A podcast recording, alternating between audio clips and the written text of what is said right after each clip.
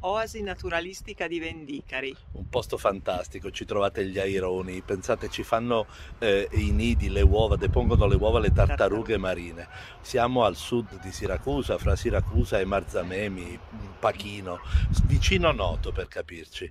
Beh, perché vi raccontiamo questa cosa? Vi raccontiamo questa cosa perché il rispetto della natura, il non abbandonare i rifiuti, il non incidere sul nostro ambiente è una cosa che possiamo insegnare ai nostri bambini dovunque ci troviamo. Non serve essere in un posto protetto come questo. Anche a casa nostra il rispetto dell'ambiente è una cosa che va insegnata ai nostri figli.